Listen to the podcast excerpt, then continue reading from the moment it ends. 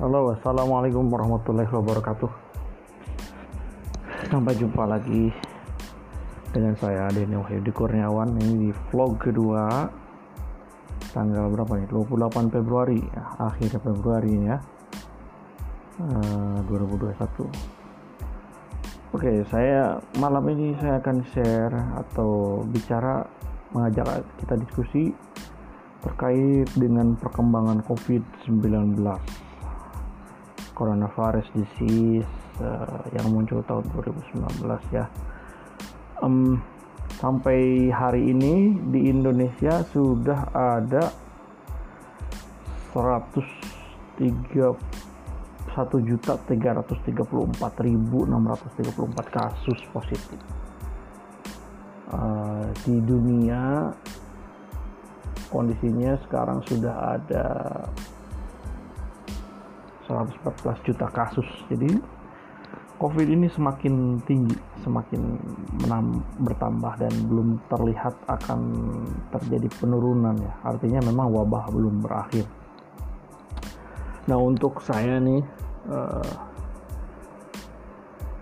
dalam tiga hari ini mungkin memang sempat atau seminggu terakhir ya sempat uh, dikagetkan karena ternyata korban COVID atau yang mengalami terpapar COVID itu sudah berada di lingkungan keluarga saya sendiri.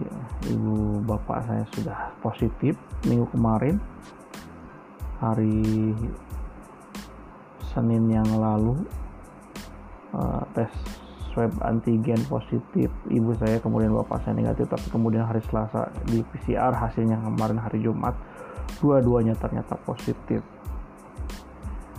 uh, dalam bulan kemarin juga sama adik saya Yuli itu uh, satu keluarga positif kecuali anaknya satu yang negatif. Artinya memang semakin ke sini semakin banyak sekali orang-orang terdekat kita yang uh, terpapar covid ya. Di depan rumah saya baru minggu kemarin juga sudah ada yang positif covid. Belakang rumah juga ada. Uh, semakin dekat lingkarannya dan uh, ya sebagai sebuah persiapan ataupun kewaspadaan kita harus menganggap bahwa mungkin semua orang bisa terpapar COVID atau akan terpapar COVID pada akhirnya. Nah untuk kasus saya memang kemarin orang tua saya yang sudah di atas 50 sudah masuk lansia, sudah masuk masih muda sih ya, masihnya masih masih, masih segar bugar tapi di atas 50 itu kan ber uh, risiko sekali karena seperti kita ketahui kalau dari segi statistik orang yang mengalami COVID itu 80% memang gejalanya ringan atau bahkan tanpa gejala sekali. Tapi yang 20% ini sangat intens. Ada yang memerlukan perawatan karena gejalanya sangat berat harus di ICU harus dirawat di rumah sakit. Bahkan 5% di antaranya itu harus memakai ventilator dan 2% di antaranya meninggal jadi memang setiap orang yang terkena COVID itu besar kemungkinan bisa bertahan kalau usianya muda, badannya fit, uh, bisa menjaga imunitas dan uh, gejalanya tidak ringan. Tapi ketika saya dengar orang tua saya yang terkena, waduh, khawatirnya minta ampun ya, apalagi kita jauh jaraknya antara Garut dengan Jakarta, Garut dengan Depok gitu ya.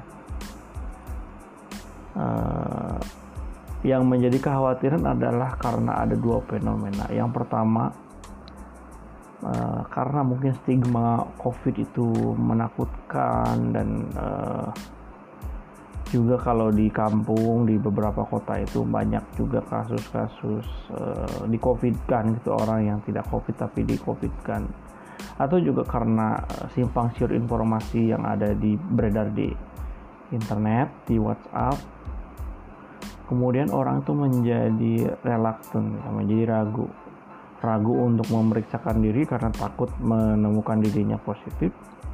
Ragu untuk diisolasi oleh pemerintah karena khawatir dengan stigma yang akan dilekatkan kepada masyarakat, kepada orang-orang yang pernah terpapar COVID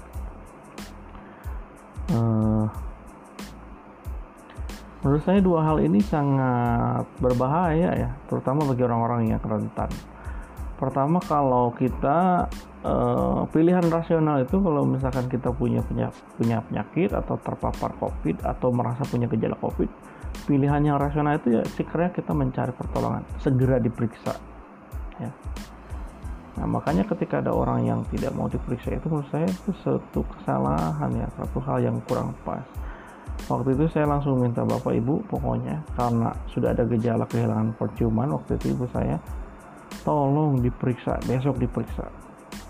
Jangan ada alasan yang lain. Periksa secepatnya karena banyak orang yang mengalami keparahan karena covid itu karena mereka terlambat untuk mengambil tindakan jadi ini saya kira pesan untuk semuanya.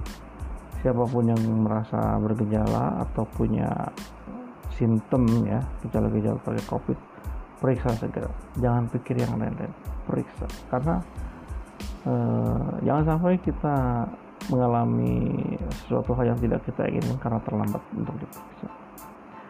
Kemudian yang kedua kalau sudah positif saya kira pilihan yang rasional itu ya harus dirawat gitu memang sih mungkin lebih nyaman kalau isolasi mandiri ya karena kita punya kebebasan untuk ya mengatur pola hidup kita.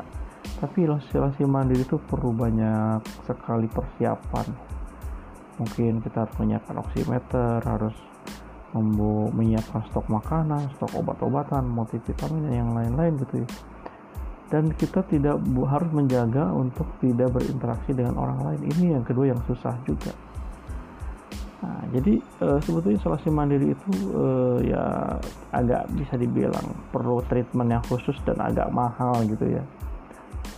Belum lagi kalau di tengah perjalanan isolasi mandiri kita mengalami situasi yang memburuk misalkan ada rencana darurat itu kita perlu juga membuat uh, mitigasi atau rencana-rencana bagaimana supaya perawatan kita itu bisa dihandle oleh rumah sakit atau oleh uh, fasilitas kesehatan. Ini ribet lagi kalau kita baru masuk setelah kita mengalami gejala-gejala yang parah. Nah, mungkin kalau di Jakarta, Jabodetabek, banyak sekali rumah sakit, akses ke fasilitas kesehatan kita cukup dekat dan banyak dokter yang bisa merawat. Mungkin bisa lah kita go show gitu ya dari rumah kalau ada terjadi sesuatu bisa cari rumah sakit kemudian kita dirawat setelah isolasi mandiri uh, tapi ya itu pun menurut sih sebuah perjudian yang yang apa ya berbahaya gitu. Lebih baik kalau memang kita positif dirawat.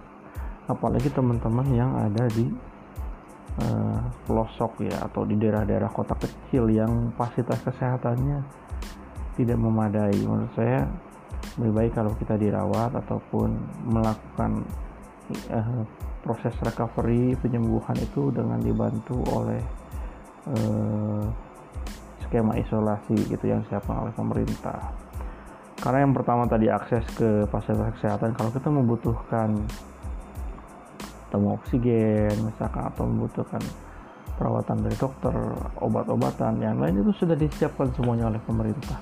Gratis gitu ya sebagai skema dari perawatan COVID-19 jadi kita tinggal istirahat mencoba secepatnya recovery memulihkan diri. Mungkin dalam dua minggu kita bisa udah pulang lagi ke rumah dalam keadaan sehat walafiat insya Allah nah maka menurut saya sih siapa pun ini pesan untuk saya sendiri diri saya sendiri dan juga yang lain kalau kita merasa bergejala jangan ragu jangan bimbang cepat akses pemeriksaan tes PCR kalau bisa. Minimal swab antigen gitu ya atau uh, ya periksa lah pokoknya. Supaya kita bisa mengambil tindakan yang tepat untuk bisa merawat ataupun mentreatment kondisi positif kita. Yang kedua juga supaya kita bisa menjaga jarak dari yang lain sehingga yang lain tidak terpapar penyakit atau tidak terpapar COVID seperti yang kita alami. Kemudian kalau sudah positif, segera isolasi mandiri. Kalau bisa isolasi melalui skema pemerintah karena itu lebih mudah, lebih nyaman. Kita akan fokus di recovery, tidak perlu menyiapkan apa pun itu. Memang ya kita bisa berdebat bahwa banyak sekali stigma ataupun uh, pertimbangan ini itu, tapi menurut saya sih uh, kesehatan kita lebih berharga, apalagi nyawa kita lebih berharga daripada berbagai pertimbangan di luar hal itu yang harus kita uh, pertimbangkan. Mungkin itu saja sih. Ini lebih kecurhat ya mohon doa supaya uh, keluarga saya terutama ibu dan bapak saya segera pulih segera negatif dan bisa selama pulang dengan selamat.